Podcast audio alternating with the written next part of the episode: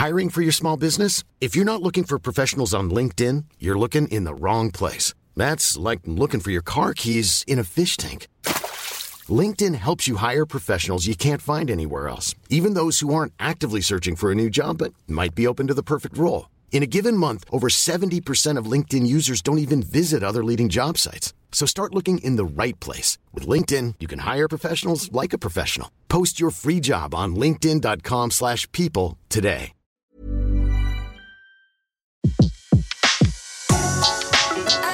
Le meilleur de séances radio est maintenant sur We Love Cinéma. Flashback sur Séance Radio. Le cinématographe permet de projeter les images sur un écran. Toute l'actu des grands classiques du cinéma. Bientôt, les films vont être sonorisés. Flashback avec Antoine Cyr et Antoine Julien. Je ne sais pas si vous vous rendez compte de l'aspect grandiose du mélange. Our first full-length motion picture feature in color opens a whole new world of thrill. Flashback sur Séance Radio. Ça, c'est le cinéma.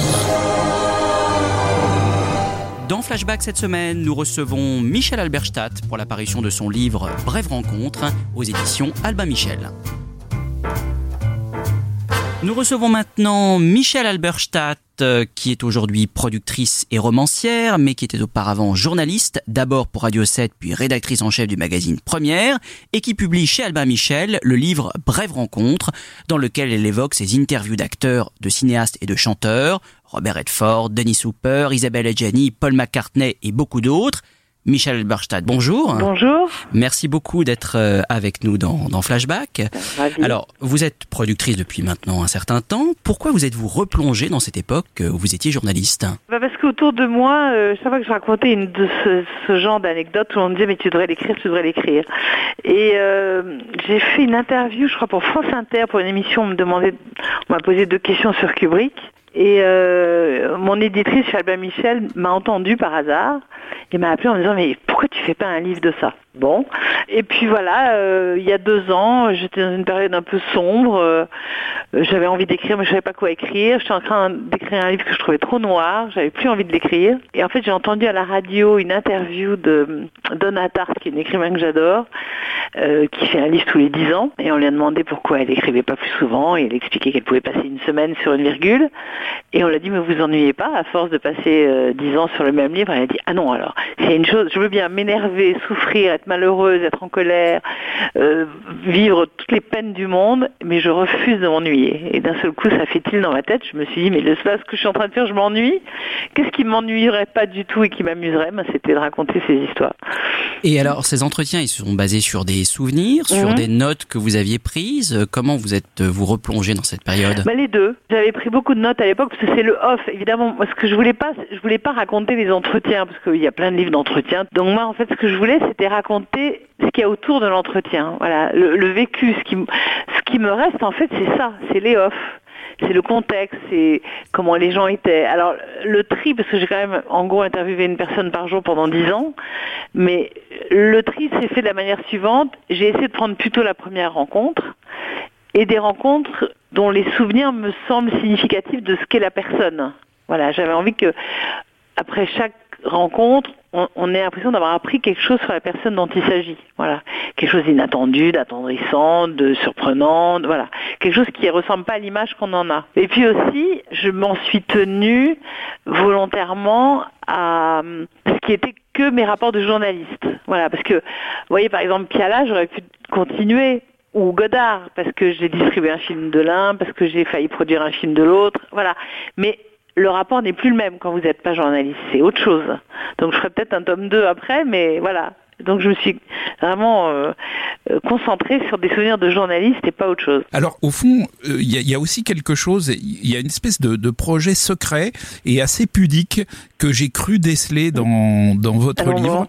Ouais, c'est en fait de, de nous dire, mais avec beaucoup de pudeur, qui dans ces rencontres vous avez trouvé généreux, et qui vous avez trouvé un peu moins généreux bah, J'espère que j'ai mis que les généreux. Vous avez alors vous avez pas mis les vous avez pas mis les pas du tout généreux. Non, j'ai pas mis les odieux. Vous avez pas mis les odieux, mais par exemple, bon, vous avez mis euh, quelqu'un de, de, généreux et c'est pas étonnant, Isabelle Adjani, mais mhm. vous avez fait apparaître aussi des gens généreux alors qu'on n'y penserait pas forcément à leur manière. Mankiewicz de mhm. façon formidable, ah euh, Richard Burton aussi d'une manière euh, formidable. Et puis par exemple, à un moment, on voit euh, passer Coluche dans un épisode dont le, le mauvais protagoniste n'est pas lui.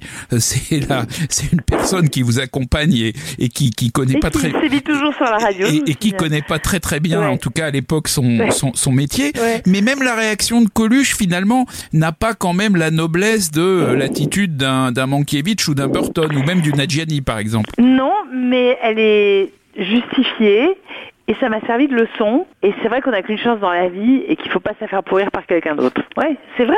Moi, je l'ai mis là. D'abord parce que j'avais ouvert sur un truc qui pouvait avoir l'air un peu ronflant. J'ai ouvert sur un inconnu. Mais c'est vrai que c'est à cause d'un inconnu que je me suis sentie euh, euh, autorisée à, faire des interviews. Et après, je me dis, bon, je me suis un peu trop mis en valeur là-dedans. Il faut que je raconte un, un épisode qui claque moins. Et Coluche, je l'ai jamais oublié parce qu'il avait raison. Il avait raison, on est responsable, voilà. J'avais qu'à y aller moi-même chercher ce fichu Nagra, j'aurais eu assez de bandes pour faire l'interview. Voilà, c'est, euh, vous savez, responsable mais pas coupable. Ben, quand vous tenez un truc, et eh ben vous faites tout vous-même. Je n'en ai absolument pas voulu. J'ai trouvé que voilà, c'était vache mais régulier, je dirais. Alors dans le dans le livre, vous dites que vos trois films préférés sont euh, Citizen Kane, Docteur Givago et Le mhm. Parrain, un choix qui me paraît tout à fait euh, acceptable. et vous avez eu l'opportunité d'interviewer Orson Welles, mhm. David Lee et Francis Ford Coppola. C'est quand même un sacré privilège, ça. Oui, il m'a manqué que Brando dans mon panthéon personnel. Oui. Brando, Bowie, voilà. C'est les deux B que j'ai ratés. Et euh, quel souvenir gardez-vous de, de, ces rencontres? Une en particulier avec Coppola. Vous, vous arrivez à court-circuiter l'attaché de presse, euh, vous l'interviewez dans une chambre d'hôtel. Enfin, c'est des conditions assez rocambolesques. Oui, mais c'était drôle. Il était en confiance parce qu'il était avec Aurore Clément, qui était la femme de son, qui est, qui est toujours d'ailleurs la compagne de son meilleur ami, Dean Tavoularis. Donc c'était pas, il se sentait pas euh, dans un contexte journalistique. Quoi. Il se sentait pas en promo, il était hors promo, il était avec des copains, il parlait de son film. Donc c'était assez détendu quand même. Je l'ai revu des années plus tard, c'était moins drôle. J'ai d'ailleurs distribué un film dont il était plus ou moins l'auteur, puisque c'était le documentaire sur Apocalypse Now, vous savez, au, cœur, des, ténèbres. Euh, à l'époque, c'était moins drôle, il se faisait payer pour faire une interview. Enfin, vous voyez, c'était voilà. D'autres histoires moins glorieuses à raconter sur Coppola, mais la première fois c'était vraiment le, le, bon vivant euh, joyeux et je je reste persuadée que ce film a marqué l'histoire du cinéma, qu'il n'a pas la place qu'il mérite, qu'il a été incroyablement précurseur à plein, plein, plein de niveaux. Et il était tellement fier et, et, et imprégné de ça vous savez, j'avais l'impression que lui, il sentait vraiment qu'il avait fait un truc dingue, nouveau, inédit, et que les gens le voyaient pas pour ce que c'était. Oui, alors il faut recontextualiser. Vous l'interviewez au moment où sort Coup de cœur, euh, qui va mettre à mal sa société de production, qui va être un lourd échec euh, euh, public et critique à l'époque, et donc vous le rencontrez dans ces conditions-là. Voilà, et c'est vraiment un film. Il est le premier à avoir fait du numérique, des effets spéciaux, avoir inventé un espèce de retour euh, caméra dans une euh, roulotte où il pouvait quasiment faire le montage du film au début. Enfin, vraiment, l'ère du numérique, c'est, je dirais que c'est Coppola qui l'a inventé dans ce film et des effets spéciaux. Et, euh, et, une comédie musicale, genre La La tout le monde parle de Jacques Demy, mais je suis sûre qu'il a revu, il a revu Coup de cœur aussi, Damien Chazelle. Donc, il était encore enthousiaste, c'est pas encore revenu de tout. Là, j'ai revu euh, l'année dernière au Festival de Marrakech. Tout lui passe au-dessus de la tête maintenant. Hein. Et alors, dans votre livre, il y a vraiment des rencontres euh, improbables. Antoine Cyr l'évoquait à l'instant, celle en effet de Joseph Mankiewicz, ah oui. euh, l'immense réalisateur de La Comtesse aux pieds nus et de Ève, que vous rencontrez dans un avion New York-Paris. Est-ce que vous pouvez, vous le raconter dans le livre, mais est-ce que pour nos auditeurs, vous pouvez nous dire quelques mots de cette, euh, de cette rencontre Vous mémorable Dans la vie, il faut du travail et de la chance. Et là, ça a été vraiment un coup de chance. En fait, je travaillais à Radio 7, qui était une radio qui marchait bien, euh, radio euh, la bande FM, quoi. Et le patron des programmes d'Air France avait demandé que je fasse un programme pour, vous savez, quand vous êtes dans l'avion, vous écoutez les programmes radio, ben, il y en avait un qui était plus rock, et c'était celui que je présentais. J'en faisais un tous les trois mois, et en échange, on me surclassait quand il y avait de la place dans l'avion. Et donc un jour, je rentre de New York Et on me surclasse parce qu'il y avait de la place et l'avion était en retard, donc on me dit d'aller au salon. Et au salon, je suis en train de regarder euh, le catalogue du festival de Deauville parce que j'y suis jamais allée. Et il y a un monsieur qui s'approche de moi et qui m'excusez-moi, euh, vous allez au festival de Deauville? Oui. Ah, vous pouvez pas m'en parler parce que j'y suis jamais allée, je suis invitée là-bas. Et il tend la main et il dit euh, My name is Joe Mankiewicz. Et là, évidemment, j'ai cru que j'allais me transformer en flaque d'eau immédiate. Je pense que je suis devenue plus rouge que la plus rouge des tomates moi, euh, Comtesse aux pieds nus et All About Eve, que je vous dis, évidemment, je les ai vus 100 fois, ces films déjà à l'époque. Et il s'assied à côté de moi et on a bavardé pendant deux heures dans le salon, plus six heures de vol, parce que quand le steward est venu nous dire qu'on pouvait embarquer, il a pris ma carte d'embarquement, il a pris la sienne, il a dit au steward, mademoiselle voyage avec moi, donc il n'était même pas question que je ne sois pas assise à côté de lui. Il n'a pas dormi pendant tout le vol, euh, il buvait du café, du cognac, et on a bavardé pendant huit heures d'affilée de cinéma.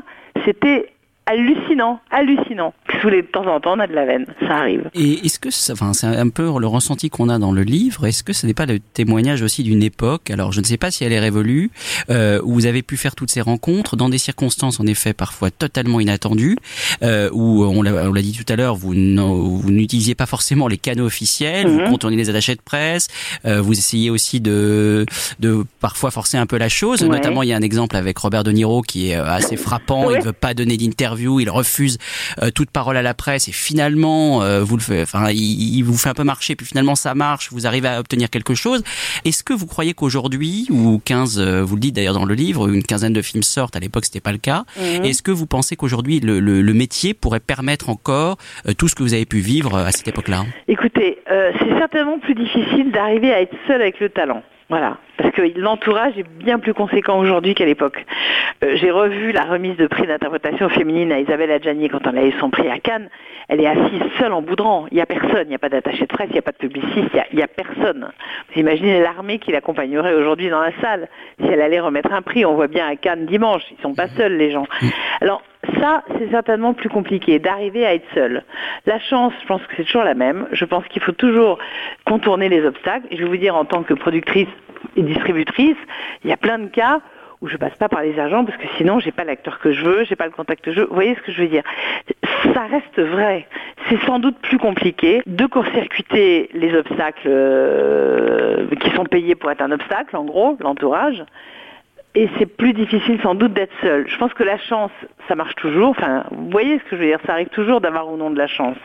Mais je pense aussi qu'à partir du moment où vous avez réussi à être seul avec le talent, le boulot est le même, quoi. C'est à vous d'y arriver, c'est à vous de forcer le destin, c'est à vous de lui donner envie d'avoir une conversation. Donc c'est plus compliqué, mais ça n'a pas fondamentalement changé quand même. Alors ça aussi, d'ailleurs, il y a quelque chose qui est assez touchant, c'est qu'on sent que vous êtes, euh, enfin vraiment, ça, ça, transparaît dans le livre. Avoir une interview, c'est évidemment à chaque fois ce que vous voulez, vous le, vous le voulez plus que tout, et vous cherchez à être seul avec le talent, comme vous le dites, et en même temps, il y a quand même une forme de, de limitation et de, de, de pudeur, et je dirais même d'éthique dans ce que vous faites qui est assez touchant. En fait, par exemple, l'histoire de votre non-interview avec Audrey Hepburn, euh, je trouve est une jolie histoire. Bah, je sais pas, enfin n'importe qui aurait fait pareil, non?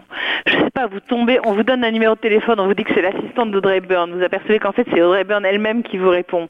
Elle finit par reconnaître que c'est elle, et elle vous demande de jamais donner ce numéro et de ne pas parler de cette discussion. Bah, c'est la moindre des choses, vous le faites, ou alors vraiment vous êtes un, vous êtes un sagouin. Et ça ne me serait pas venu à l'esprit de faire autrement, et j'en ai parlé à personne pendant 35 ans. Je trouve ça normal, moi. Ouais, mais c'est une, c'est quand même une jolie histoire. Je ne suis pas si tout le monde se serait abstenu d'en parler pendant 35 ans quand même. bah écoutez, je sais pas. C'était, c'était. Ce qui est drôle, c'est que des années plus tard, j'ai vu à Cannes le court métrage de Paul Giannoli qui avait eu le, la Palme d'Or du court métrage euh, en fait, il raconte une histoire qui est arrivée à un ami de son père. Euh, le type vient pour interviewer avec Gardner et en fait, il fera l'interview par interphone. ah oui, ça, j'ai connu celle-là. C'est l'histoire de Jean-Jacques Bernard. Voilà, c'est ça. Et eh ben, je me suis dit, tiens, il en a fait un court métrage. Eh ben, moi, ça fait rien. Moi, je l'ai, je l'ai dans ma tête. Tout va bien. Et puis, vous avez eu le privilège aussi euh, d'entretenir une correspondance avec le réalisateur le plus secret du monde, le plus compensé, inaccessible. on mm. pensait que très peu de journalistes avait pu euh, euh, avoir la chance de le rencontrer. Et mhm. vous avez eu cette chance, c'est Stanley Kubrick. Vous savez quoi J'ai ouvert mon tiroir ce matin et j'ai trouvé que j'avais encore mon dossier rouge intitulé Stanley, dans lequel j'ai encore les fax sur lesquels il écrit à la main. J'ai encore les fax de lui, c'est drôle. Hein Alors vous le rencontrez au moment de Full Metal Jacket. Mhm. euh, et alors là, il y a une anecdote qui est, on va dire, très kubrickienne, puisque vous lui demandez, si vous pouvez nous raconter un petit peu, mais vous lui demandez des ça, photos d'un du matériel de... à Londres. Voilà. Et je lui dis voilà, j'ai quatre pauvres photos pour illustrer le sujet. En plus, j'aimerais faire la couverture avec une photo du film. J'ai pas du tout ce qu'il me faut. Et il me dit, vous faut ça quand Je lui dis, bah, écoutez, la fin de la semaine, ce serait formidable. Ou la semaine prochaine, je sais plus. J'ai dû lui donner huit jours de délai. Donc, faut bien vous dire qu'on est en 87. Donc, il n'y a pas de courrier express, il n'y a pas de FedEx et de toutes ces, toutes ces sociétés de courrier rapide. Il n'y a pas le train. Il n'y a pas le tunnel sous la Manche, il n'y a rien. Et les vols, moi j'ai pris le dernier à 20h, donc il n'y a plus de vol jusqu'au lendemain. Donc il me dit, bon, bon, bah, très bien, je rentre chez moi, vous pensez bien que je ne peux pas dormir de la nuit, j'ai envie d'une chose, c'est d'aller écouter mes bandes et de faire le papier. Donc j'arrive à 8h du matin au bureau où il y a évidemment personne, le bureau est fermé, j'arrive à mon étage et en fait c'était un bureau paysager et au fond du bureau paysager il y avait, une pièce fermée entourée de vitres transparentes, portes vitrées, qui était mon bureau. Et j'allume le plafonnier parce qu'on est en hiver et je vois en avançant vers mon bureau qu'il y a un objet sombre posé sur mon bureau. J'arrive sur le bureau et il y a une boîte en carton avec mon nom écrit dessus. J'ai ouvert la boîte, il y avait 400 hectares, c'est-à-dire 400 diapositives de photos avec un petit mot euh, signé, un un petit mot écrit à la main. Hope you'll find what you need. Best Stanley. Et je n'ai jamais su comment cette boîte est arrivée entre 7 heures du soir et 8 heures du matin sur mon bureau. Et vous ne savez toujours pas. Mais j'ai jamais demandé, c'était trop joli. J'imagine qu'il a envoyé quelqu'un rouler toute la nuit. J'imagine, enfin, parce que je sais que la Warner France n'avait pas 400 photos. Donc je peux même pas me dire qu'il a demandé à quelqu'un à Paris de les déposer. Et puis à 8 heures du matin, c'est inexplicable. Il y avait un gardien d'immeuble. Je ne sais pas comment la boîte est arrivée là. Mais je vous jure que l'histoire est authentique et elle est effectivement très kubrickienne. Et toutes ces histoires authentiques, brèves parfois, comme le Mhm. titre de votre livre, est-ce que ça a changé chez vous la, la perception que vous aviez de ces de ces artistes, même de leurs films? Est-ce que avoir euh, côtoyé Kubrick, est-ce qu'avoir, euh, vous le racontez à un moment donné, une journée de tournage avec Robert Redford, est-ce que euh, vous en avez eu une autre image, pas forcément personnelle vis-à-vis de l'artiste, mais vis-à-vis des films eux-mêmes, qu'ils soient acteurs ou euh, cinéastes? C'est vrai pour Kubrick, surtout pour le dernier film, d'autant plus qu'il m'avait demandé de lui trouver de la documentation et que justement j'ai retrouvé ce matin tous les échanges de mails que j'avais avec lui euh, par rapport aux spécialistes de, photos euh, coquines des années 30 qu'il voulait que je lui trouve. Donc oui, pour ce film-là beaucoup. Les autres, non, vous savez, moi j'ai un- un défaut ou un travers ou une qualité, je ne sais pas ce que c'est, mais quand je vois un film, je suis totalement spectatrice. J'oublie tout ce que je sais du film, des acteurs, du metteur en scène. Je suis comme devant un livre, euh, voilà. Je, suis 100% spectatrice. Ce qui n'est pas toujours évident quand on achète des films. D'ailleurs, je devrais parfois être plus objective. Mais voilà, je peux, a posteriori, tisser des liens entre ce que je sais des gens et, ce que je vois, mais jamais, jamais en voyant les films en tout cas. Eh bien, Michel Aberstadt, merci beaucoup euh, d'avoir été avec nous dans Flashback. Donc, je rappelle la parution de votre livre Brève rencontre, édité aux éditions Albin Michel. Euh, merci beaucoup. Merci à vous. Flashback sur Séance Radio. Le cinématographe permet de projeter des images sur un écran. Toute l'actu des grands classiques du cinéma. Bientôt, les films vont être sonorisés. Flashback avec Antoine Cyr et Antoine Julien. Je ne sais pas si vous vous rendez compte de l'aspect grandiose du mélange. Our first full-length motion picture feature in color opens a whole new world of thrill. Flashback sur Séance Radio. Ça, c'est le cinéma. Bonjour, c'est Betty Mourao et on se retrouve tous les jours sur Séance Radio pour la séance live. L'actu ciné, le coup de cœur des blogueurs, les invités cinéma. Eh bien, le meilleur de l'émission est disponible tous les jours en podcast sur iTunes, sur SoundCloud, sur tous les autres agrégateurs et bien sûr sur le site de Séance Radio à partager à volonté. Retrouvez l'ensemble des contenus séances radio proposés par We Love Cinéma sur tous vos agrégateurs de podcasts.